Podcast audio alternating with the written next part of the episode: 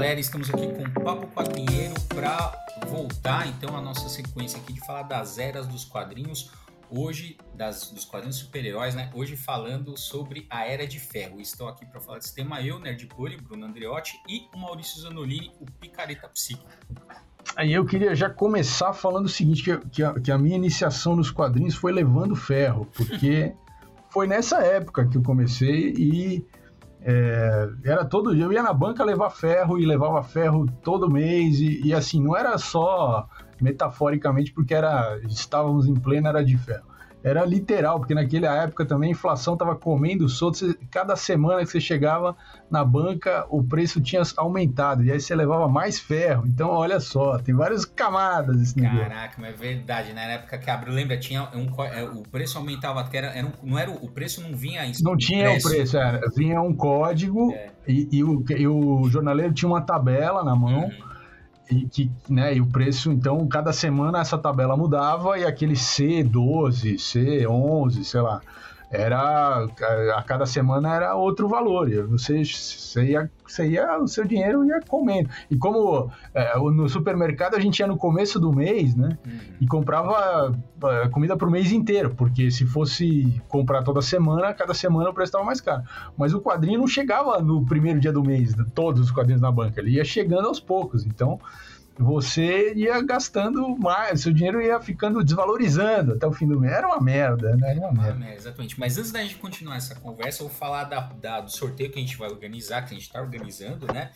Uh, então você sabe, né? Toda vez que a gente solta o podcast, a gente faz uma divulgação, tem um card lá no Instagram, né? E a gente tem um livro, então, né, sobre quadrinhos através da história, as eras super-heróis. Então, se você tiver afim de ganhar um exemplar desse livro, a gente vai sortear dois, na verdade. Exato, exato. Entra no, lá nesse card, né, da, da Era de Ferro e coloca assim: eu quero ganhar o quadrinhos através da história, as eras super-heróis. Você pode fazer um comentário nesse card e você pode fazer um, um, comentário em todos os outros cards dessa série. Então, a gente tá lá, tá no Instagram, era de ferro, perdão, era de ouro, era de prata, era de bronze, vai ter agora era de ferro, então você pode fazer um comentário em cada, né? Uh, quadrinho até a gente fazer o próximo que vai encerrar, né? O próximo, o próximo episódio encerra essa fase, que a gente vai falar um pouco da Renascença, tá? Uh, e é isso, você está concorrendo ali, é um comentário por card, faça ali que você ganha um bilhetinho para concorrer. Está esgotado na editora, você só consegue na nossa mão. Então aproveita. É, só na nossa mão. Aproveita Exatamente. Aí. E, e se você não ouviu os episódios anteriores, vai ouvir. E a é. gente não vai controlar, mas você tem que ouvir. Exatamente. eu tô vendo, cara, tem, tá aparecendo uma galera ali comentando já. Ah, que beleza, aí tá, sim. Tá, aí que, sim. Não, achei que ia flopar, mas não flopou, não. Excelente. Muito bom.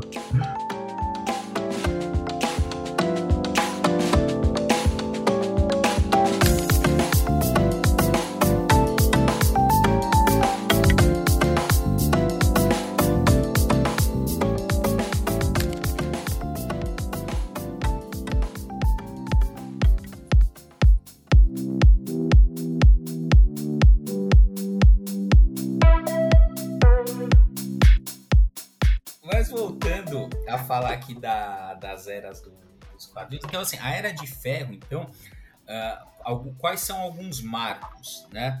Uh, a gente, uh, tradicionalmente, a gente tem duas obras que são fundamentais, que dão o tom para essa época, que é, e são obras da DC, né?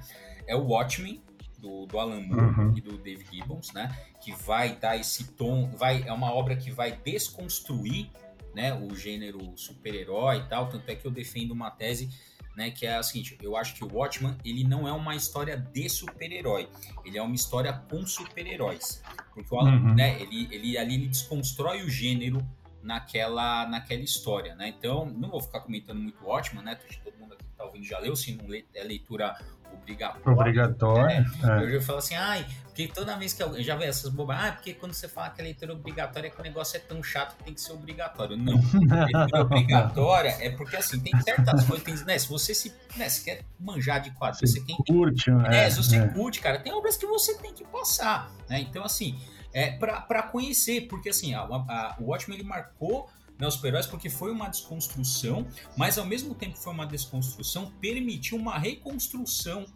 do, dos super-heróis, porque muito do que foi colocado em Watchmen passou a ser clichê na Era de Ferro. Né? Então, Exatamente. pegar heróis atormentados, heróis com falhas de caráter, heróis com problemas psicológicos, sexuais, né? Isso tudo virou meio que um clichê da época, né? Então o Alan Moore, assim, ele tentou fazer um, é curioso, né? tentou fazer uma coisa, mas fez outra, que assim, ah, vou destruir, vou acabar então, assim, e, né, num certo sentido ele conseguiu, mas no outro. Mas deu uma sobrevida é, boa. A indústria dos quadrinhos é foda. Ela fala assim, pô, é isso aí, isso aí tá vendendo, é. isso aí o público quer, vamos fazer. Não tem é, problema. É, o, capitalismo, o capitalismo funciona exatamente. É, exatamente. e aí, é, bom, então tem o Watchman, que é uma, um dos marcos fundadores, e, obviamente, né, o Cavaleiro das Trevas do Frank Miller, que é uma desconstrução do Batman. Né? Uma é. desconstrução é. e uma reconstrução, né, é, que vai permitir né, uma reconstrução do Batman, mostrando aquele Batman é, é violento, psicótico, fascista, etc. Então essas são as duas marcas, né? Da, da Era de Ferro. E eu vou querer comentar também aqui, como um da, uma das balizas bem interessantes, que fica estrito também a DC, que é a crise nas infinitas terras. Que ah, é com certeza. A, né, que é quando né, o multiverso da DC Comics que foi lá estabelecido ao longo da era de, da era de ouro, prata e bronze, ele vai ser reestruturado, ou seja, vai haver uma percepção de que aqueles universos paralelos é, dificulta a porta de entrada de leitores, né? Então, assim, por quê? Porque, pô, é igual você pegar na novela quando tá no meio, assim, você não entende nada. Né? Você fala assim, não, assim, o que tá acontecendo aqui? O que, que, se, que, que Mas peraí, tem um Batman, tem dois, tem três, tem quatro, o Superman também. Então havia uma percepção de que era de que aquilo dificultava a entrada de novos leitores, então houve né, uma decisão editorial da crise nas infinitas terras, de você destruir aquele multiverso e reconstruir a partir do zero, né, um novo começo ali, o primeiro grande reboot, relaunch ali da, da DC, a crise nas infinitas terras, que vai então, a partir ali de 85, 86, uh, fazer uma nova geração de super-heróis, a qual pertencem né, o Batman, que vai ter uma obra também legal dessa parte, que é o Batman ano 1 do Frank Miller, essa sim uhum, excelente, parte. excelente. É, o, o Batman a Cavaleiro das Trevas não, não fez parte, né? Não faz parte da cronologia do personagem, mas o Batman 1 fez por, durante muitos anos. Né? Uhum. Foi substituída só recentemente pelo Batman no Zero, que é uma, não gostei, mas enfim. É, mas ficou. Mas agora a gente troca pelo filme do, do Matt é, Reeves. É, é, mas é canônica, né? Então, assim, é legal do, do Frank Miller que tem essa pegada também, um pouco de mostrar né, uma violência cruel, porque uma, uma das características da Era de, da era de Fés, né? Essa, esses violões violentos, atormentados, indo numa pegada mais realista, inclusive, do que a própria Era de Bronze, tanto é que o Grant Morrison, né, no Super Gods, que ele também uh, dá a sua periodização, ele nem fala de Era de Ferro e Era de Bronze, ele simplesmente amalgama as duas, junta as duas, é, a Era é. de Bronze e a Era de Ferro, na chamada, no que ele chamou de Era das Trevas. É, ele chuta o pau, ele fala que é tudo, é tudo ladeira abaixo. Né? É, e também, bom, então a gente vai ter essas obras, né? Em paralelo, né, a gente também vai ter um movimento bem é, interessante que é a criação da Image Comics, né? Uhum. Com personagens também, né? Acho que o grande expoente da Image que ficou bastante é o Spawn. É, né? é que é o que durou até tá, tá, aí até hoje, né? Sendo publicado ininterruptamente, então ele ficou uma, um, virou um ícone mesmo da, daquele momento. É, exatamente. Né, o Spawn ah, marcou muito, né? Pô, o, o, pô, o que é mais, cara? O herói ali é um demônio. Né? É. então é bem, bem interessante ali. Você teve outras, né? A, a Jim 13, Jim 13, tem o Prime, tem uh, outros personagens ali, mas eu acho que o Spawn ele sintetiza também. Né? E também nessa era vai ficar uh, marcada por, pelo, pelo estilo, né? Muito característico desses desenhistas que foram para a Image em determinado momento ali, principalmente o Rob Liefeld, que é com aquele, é com aquele estilo absurdo daqueles braços gigantes. Anatomia é, do caos. É. Então, mas, então, mas é curioso, né? A galera critica bastante o Rob Liefeld, mas, cara, é, é assim, não, uh, o estilo dele é, dominou né? Dominou. É, dominou. você pega ela. É, é que, é, é que o, o, o, Jim Lee, que tava aí nessa, nessa leva, o próprio Todd McFarlane, que uhum. é o do, do Spawn, uh, outros caras, né, que estavam ali na. que foram pra Image Comics, todos eles tinham esse estilo meio parecido, assim, de desenhar corpos uh, hipertrofiados e tal.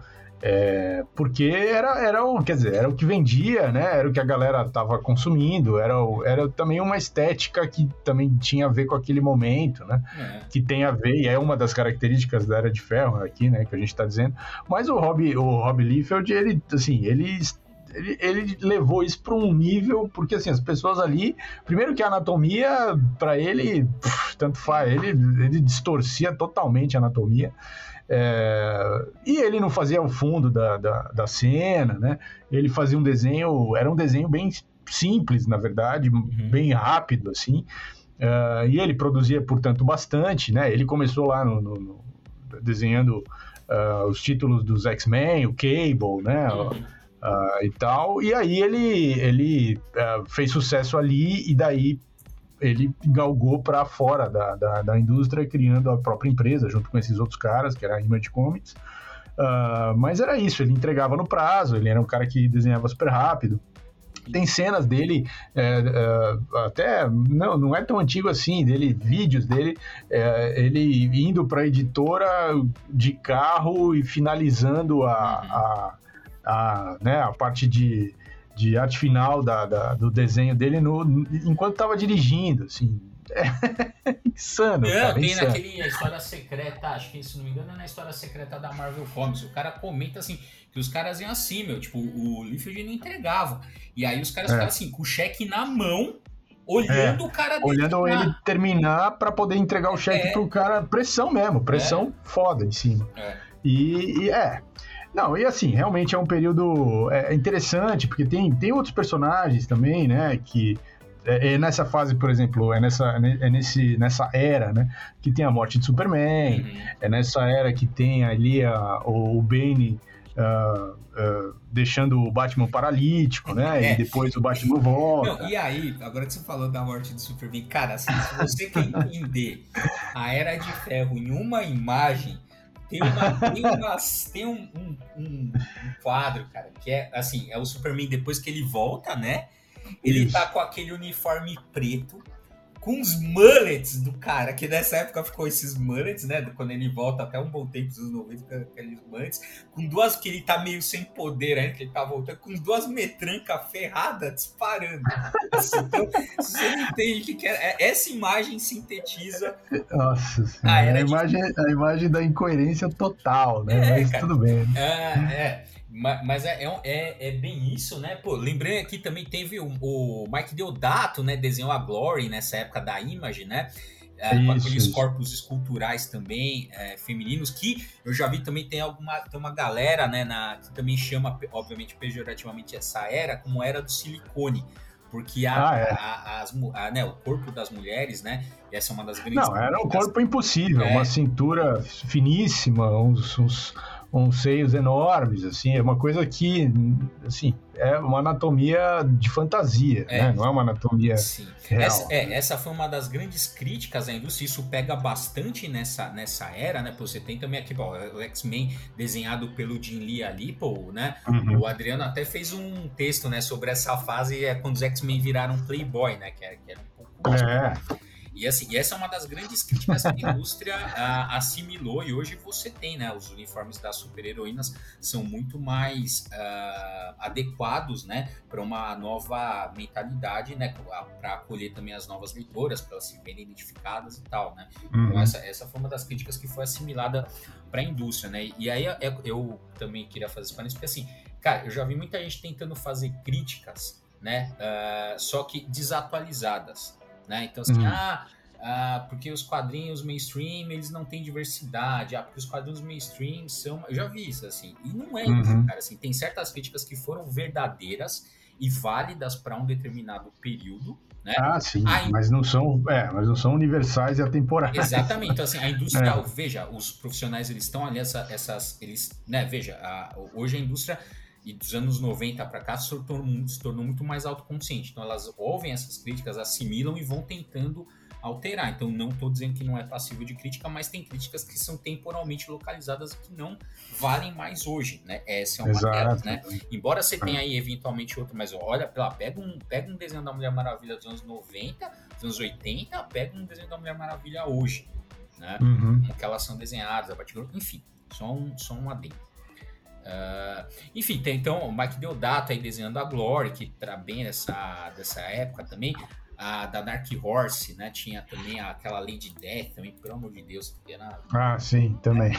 Enfim, tem, tem, tem, tudo isso nessa era, mas é isso, para mostrar, cara, todo aquele potencial é, gráfico que você tinha ali na, na né, e psicológico ali, ele foi sendo pasteurizado dentro dessa coisa assim, ah, então a Era de Ferro, um grande mídia é isso, é uns heróis tudo anabolizados, violentos pra caralho, brutais pra cacete, né, porque de tudo aquilo que o Watchman colocou e o Frank Miller colocou, o que que ficou, né, o que que foi assimilado? Muita violência, né, uh, muita herói matando a torta direito, uh, problemas psicológicos, falhas de caráter e uh, esses corpos aí uh, esculturais uh, sendo desenhados ali, principalmente na imagem, porque também é o um momento em que os, os, os, roteiristas já tinham passado por um processo de valorização anterior. Sim, é. Os desenhistas... É, de reconhecimento, de pagamento, inclusive pagamento melhor e tal. É. Exato, é. né? Então, assim, então... Os... É, que o Neil Adams tinha já feito todo um movimento, né? O Neil Adams é fundamental nesse processo, uhum. já a partir dos anos 70 e tal de e isso se estendeu. Então, quando chega nos anos 80, de fato, os, os roteiristas já estavam sendo. Tanto é que você tinha é, títulos que eram. Uh, uh, no, no, começo dos anos 80 ali, uh, que eram de roteiristas e que os roteiristas eram aclamados, tipo o Chris Claremont, por uhum. exemplo, uhum. dos X-Men. Quer dizer, a, a, o leitor reconhecia o nome do roteirista, né? Para falar, pô, eu gosto dos trabalhos desse cara, né? E, o, e os desenhistas ainda não tinham, alguns tinham, John Byrne tinha um pouco, é, mas não era a mesma. Roteirista, né? Mas ele também era roteirista, exatamente. É, então, quando era roteirista e desenhista, ele conseguia, mas, mas os caras que eram só os desenhistas ficavam em segundo plano mesmo. E aí tem a revolta dos desenhistas ali, que é a, quando é a formação da Image. A Image, exatamente. Que aí, cara, aí ficou. Aí Aí ficou uma bosta, né, geral? Porque é. aí separa, né? A história sem roteiro, não tem que ter roteiro. Exatamente, você separa quem sabe desenhar de quem sabe escrever e ficou uma bosta. Foi foda. Ai, ai. Cara, então, mas como você bem disse, né? Era, foi a época que, né, que o pessoal de cerca de 40, 45 anos que tá nos ouvindo aqui também deve ter sido na época que a gente chegou nos quadrinhos, então, pô, era tudo massa velho pra caramba, né? Tinha Marvel uhum. 2099 também. Que era um futuro, é, foi também. Que era um futuro cyberpunk ali, violento pra caramba tal. É, ah, é. meio que é teve a, a, Era do Apocalipse, uhum. né, dos uhum. X-Men, que também foi um futuro distópico pra caramba, altamente violento, né? O próprio Apocalipse foi criado nessa época, o personagem, né? Então, é, é, é isso, né? Então, tinha esses cenários... Uh, uh, né, criavam esses cenários uh, bem distópicos, violentos e, e, que, e que tinham uma, uma, é, uma estética realmente be, bebia no cyberpunk, que as mulheres tinham essa, né, as personagens femininas tinham essa essa característica ou essa estética sexualizada uh, uh, a, um, a um extremo tal. Eu lembro assim que é interessante que, por exemplo, se você se você faz uma comparação entre o Clube do Inferno, desenhado pelo John Byrne, escrito pelo, pelo Chris Claremont do, dos X-Men ali no começo dos anos 80, em que as personagens estavam usando uh, uh, roupas de, uh, que tem né, de uma estética sadomasoquista e tal, mas num traço meio infantil, como o do John Byrne, né, que tem, parece até história para criança mesmo, assim, se você comparar com uhum. o que uhum. foi feito depois. É. Então é muito louco isso, né? Você tem uma, uma escalada, digamos assim, nessa questão é, tanto da violência quanto da, da, da, do sexo e tal. Mas ao mesmo tempo, quer dizer, você claramente ali tinha um movimento de uh, buscar um, um, um, tipo de história ou de, ou, ou de estética mais adulta, né? É, mas ao mesmo tempo você tem uma produção de quadrinhos para um público adulto, efetivamente. O selo Vértigo, por exemplo, também se desenvolve quase que completamente nessa fase, né? Uh, também muito forte, né? Então também se estabeleceu ali um, um novo mercado, né? Um novo nicho Uh, a Marvel tinha um selo também, que acho que é selo Epic, se eu não me engano. Ah, o Marvel que... Epic. A Akira saiu, não é? Pra, é, a Akira veio Epic. por esse selo, é. né? Então era isso, quer dizer, você tinha. A Marvel tinha a iniciativa dela de um selo adulto e a DC tinha o selo Vértigo, né? Que, que no começo não era um selo e depois ela juntou algumas coisas que ela estava produzindo dentro desse selo, começou a produzir outras coisas.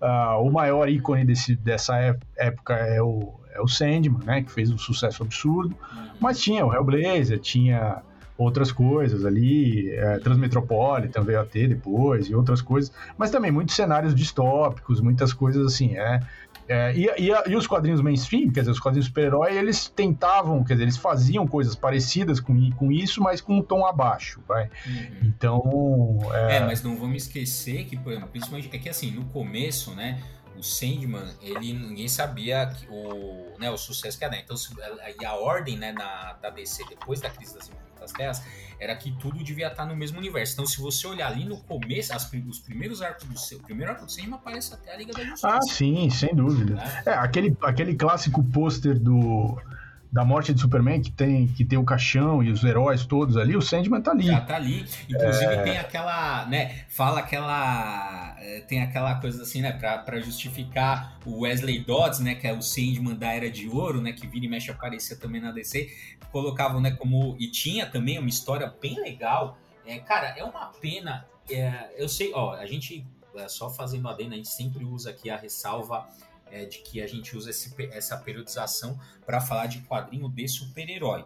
Tá? É. Mas, como isso está acontecendo no mesmo período cronológico, a gente está mencionando essas outras iniciativas uh, também. E, cara, nessa época tinha também pelo selo Vertigo uma. Era o Sandman, Teatro do Mistério, pelo. Ah, é, muito legal. Davis. Cara, infelizmente, uh, eles uh, saiu publicado. Não, não foi publicado na íntegra aqui, né? O, esse uhum. arco foi, mas essa fase do, do Matt Wagner é, com, com Sandman, não foi publicada na íntegra, infelizmente, foi relançado um tempo atrás em capa dura, que era bem legal, né? E aí eles justificavam esse Sandman, Wesley Dodds, como Uh, como se fosse como se ter, teria sido um sonho do Sandman que ele teria tido quando ele estava aprisionado.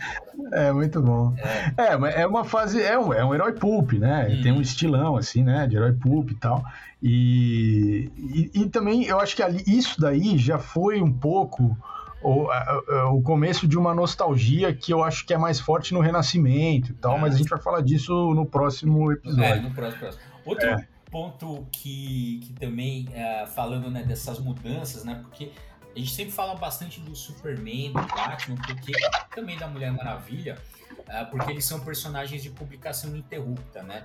Então é legal você ver as mudanças dessas eras e dessas fases neles, né? Porque você consegue uhum. ver os personagens mudando. E nessa fase, né, é, é a fase que o Batman tem a queda do morcego, é, né? que é o Benny quebrando ele. Ele né? e tal. E aí ele vai passar, por, né, vai passar por um período de reabilitação ali, vai sair, não vai poder mais ser o Batman, e vai entrar em jogo o, o Jean Paul Valley, cara, que é esse. Nossa, Batman. meu Deus. Puta, Delirante, né, bicho? Caralho. Olha, Nossa. é uma das piores ideias do quadrinho. Fala assim, mano, o, o Dick Grayson fica putaralhaço é, porque não foi ele, né? É, porra. É, exatamente. Fala, porra, mano, Caralho, você, sério? Tô você... aqui há décadas dessa é, porra aqui, tô... e na hora me... você chama esse cara aí. Você me treinou e você vai chamar esse cara que tem a cabeça toda cagada pela ordem de São Dumas. Você vai fazer isso mesmo comigo? Eu vou, vou fazer.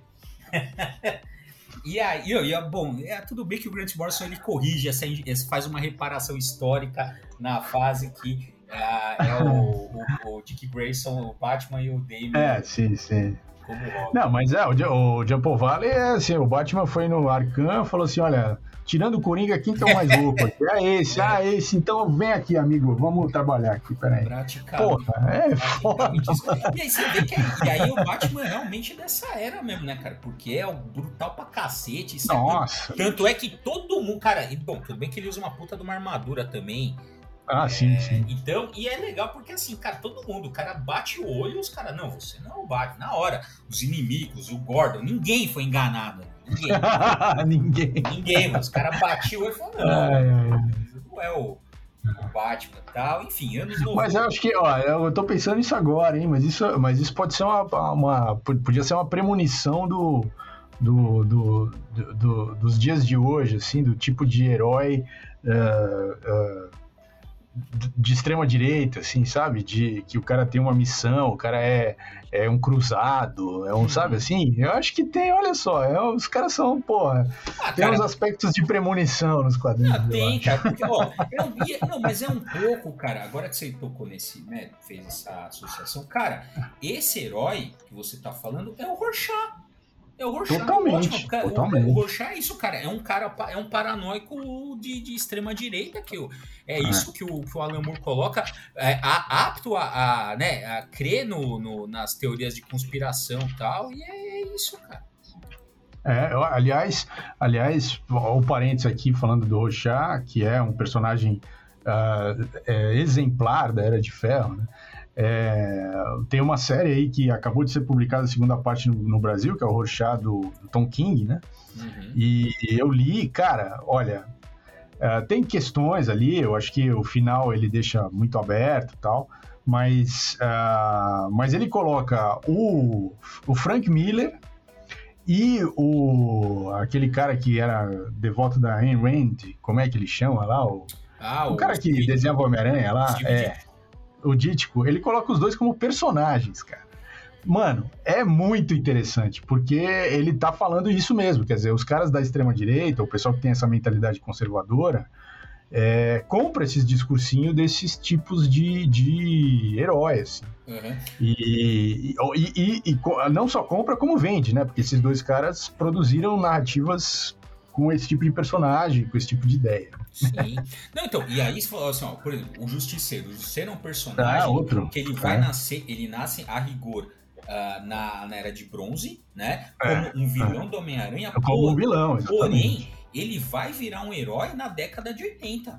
Exatamente. Né? Vai virar exatamente. um super-herói. Vão dar aquela rede continuada ali e tal. Naquela primeira minissérie que tem uh, ali no, nos anos 80 com o personagem, inclusive naquela. Pô, tem, tem naquela. Uh, naquela coleção Marvel de capa vermelha, é legal, uh, porque tem, a, a parte do selo tem a origem, né? Então a primeira história ali que ele aparece uhum. no Homem-Aranha, e tem essa minissérie que vai transformar ele num, num herói.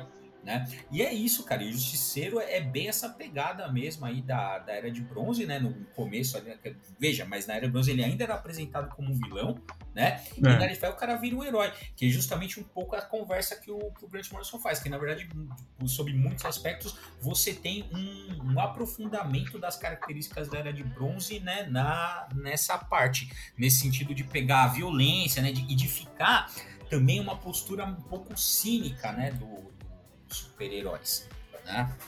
Porque é isso, assim, é, é. é. assim, em determinado momento da Era de Bronze, a gente via eles, né, os super-heróis, se defrontando com problemas da vida real, né, problemas sociais e tal, mas ainda com uma moral muito ligada à Era de Prata, né, assim, então você é. um E, aí, e aí isso vai, né, esse contato aí com, digamos, com a, com a idade em casa, com violência e tal, vai deixando os heróis cínicos e tal, é bem interessante esse movimento é. de não vou de, é, não é bem de maturação, mas de de assim é, é um, vai é, essas características vão se assim é, é, na, é, na verdade é uma quase que uma, uma decepção psicologicamente falando uhum. né quer dizer uhum. você você entra em contato com a realidade você então é um herói, então qual seria o seu papel diante das mazelas da vida real, é, né? É. E aí você vê que você não consegue mudar nada, e aí você fica cínico, e aí você fala, ah, então, então foda-se. Né? É, então... é, exatamente. E, por um, e, uh, por um. E por que isso também foi possível, né? Porque a gente também nos anos 80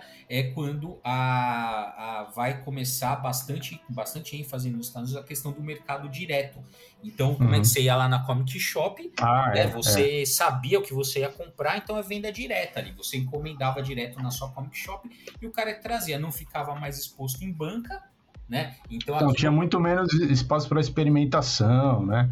É, de você de você ir lá e ver ah, o que, que saiu, pô, de repente isso aqui pode ser interessante e tal.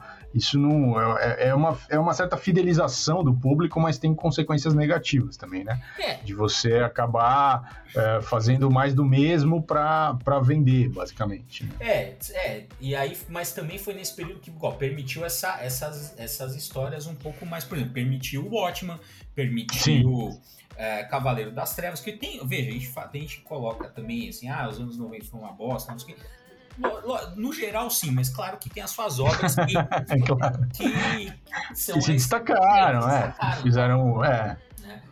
Mexeram nas estruturas da, do negócio, é, sem dúvida. Exatamente. Uh, então, uh, principalmente por conta desse mercado direto, né? Você também tem um abrandamento do Comics Code Authority. Ah, é. É, e também, né? E o, e o Comics Code Authority rumando para a sua irrelevância. Exato, exato. Rumando não, é. que acho que irrelevante já estava desde. Ah, já estava, é, é, já estava. Mas não, mas é rumando para o seu fim mesmo, para não, é. não, não ter mais, é, é, não ter mais nenhum, nem ser citado mais. É, exatamente. Até porque também a, as coisas nessa época elas vão mudar, né, a faixa etária para qual você dirige esses esses heróis. Então o pessoal já é um público mais adolescente, não é criança, é, não é.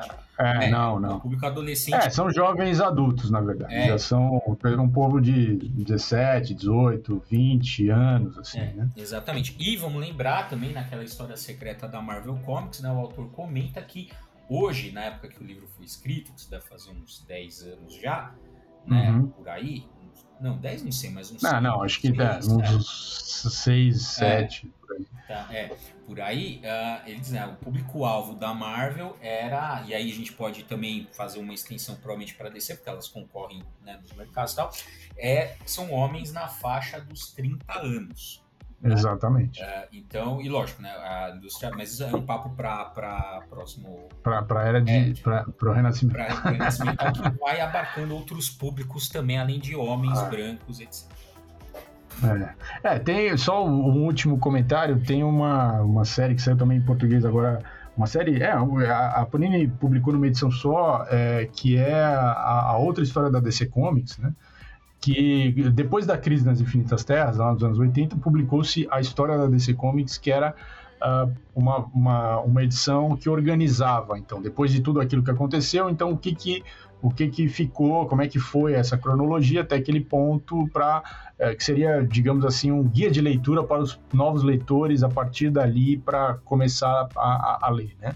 E aí o, a, o cara que foi, eu esqueci o nome dele, mas o roteirista do 12 anos de escravidão escreveu esse esse a outra história da DC Comics para falar sobre o ponto de vista de personagens negros, latinos, mulheres, é, LGBTs e tal, nos anos final dos 70, começo dos 80, avançando até os 90, é, personagens então que viveram essa época e uh, como eles entendiam, como eles viam o universo DC e, e o que estava acontecendo na vida deles. Tal.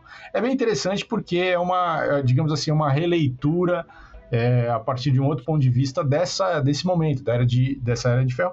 Porque é isso, é, é o governo Reagan, depois você tem a, a a guerra contra as drogas nos Estados Unidos, então você tem o crack.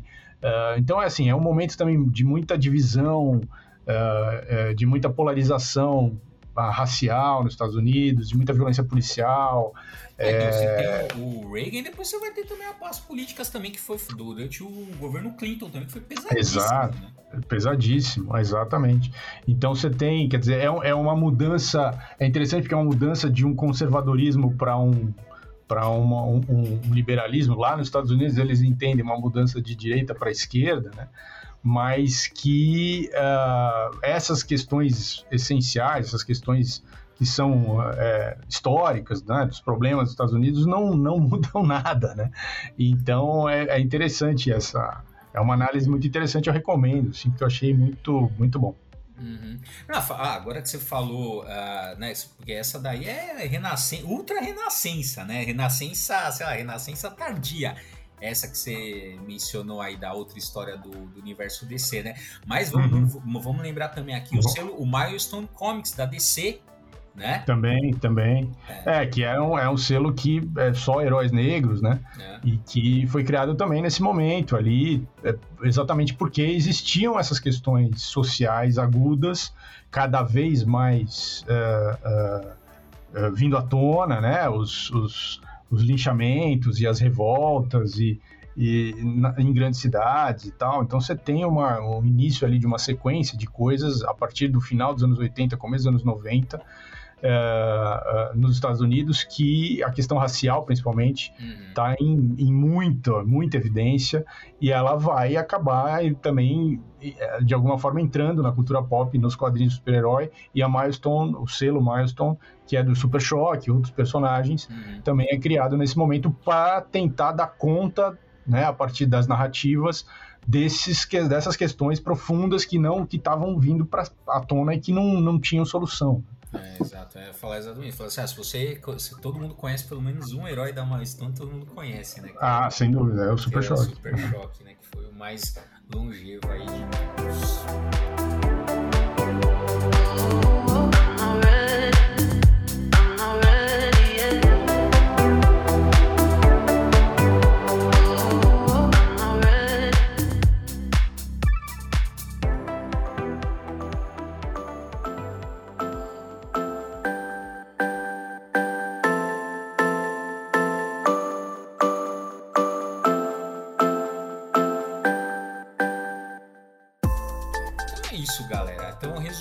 aí a, a Era de Ferro, né? Esses heróis começa com obras uh, revolucionárias, né? Com obras bastante uh, arrojadas, né? Do ponto de vista tanto estético, né? Quanto do, uh, do ponto de vista do roteiro também. Uma que a gente não falou aqui na Piada Mortal também desse período, tal. Ah, é também. Também dá, dá, né? Do Alan Moore, tal. Também então dá dá bastante o tom da época e que infelizmente virou, né, todo, esse, todo essa, esse experimentalismo até certo dessas obras vai virar na massificação na Image e nos anos seguintes um que uns heróis brutalizados pra cacete, violentos pra caramba, né, psicóticos lá, com falhas de caráter, etc, né?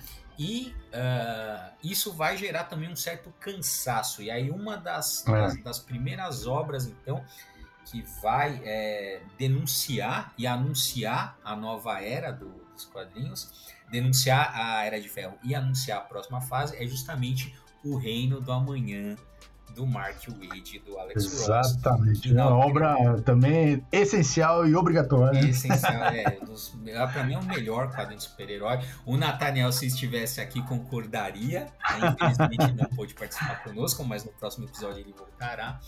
É, mas esse também é um papo, né? Também não vamos, não vamos sacanear nada. Vamos né? gastar tudo, é, né? É, cara, eu tenho certeza que ele vai querer falar bastante do, do Reino da Manhã. E é isso aí. Então a gente volta é. no próximo episódio com a Renascença, com mais papo. Falou!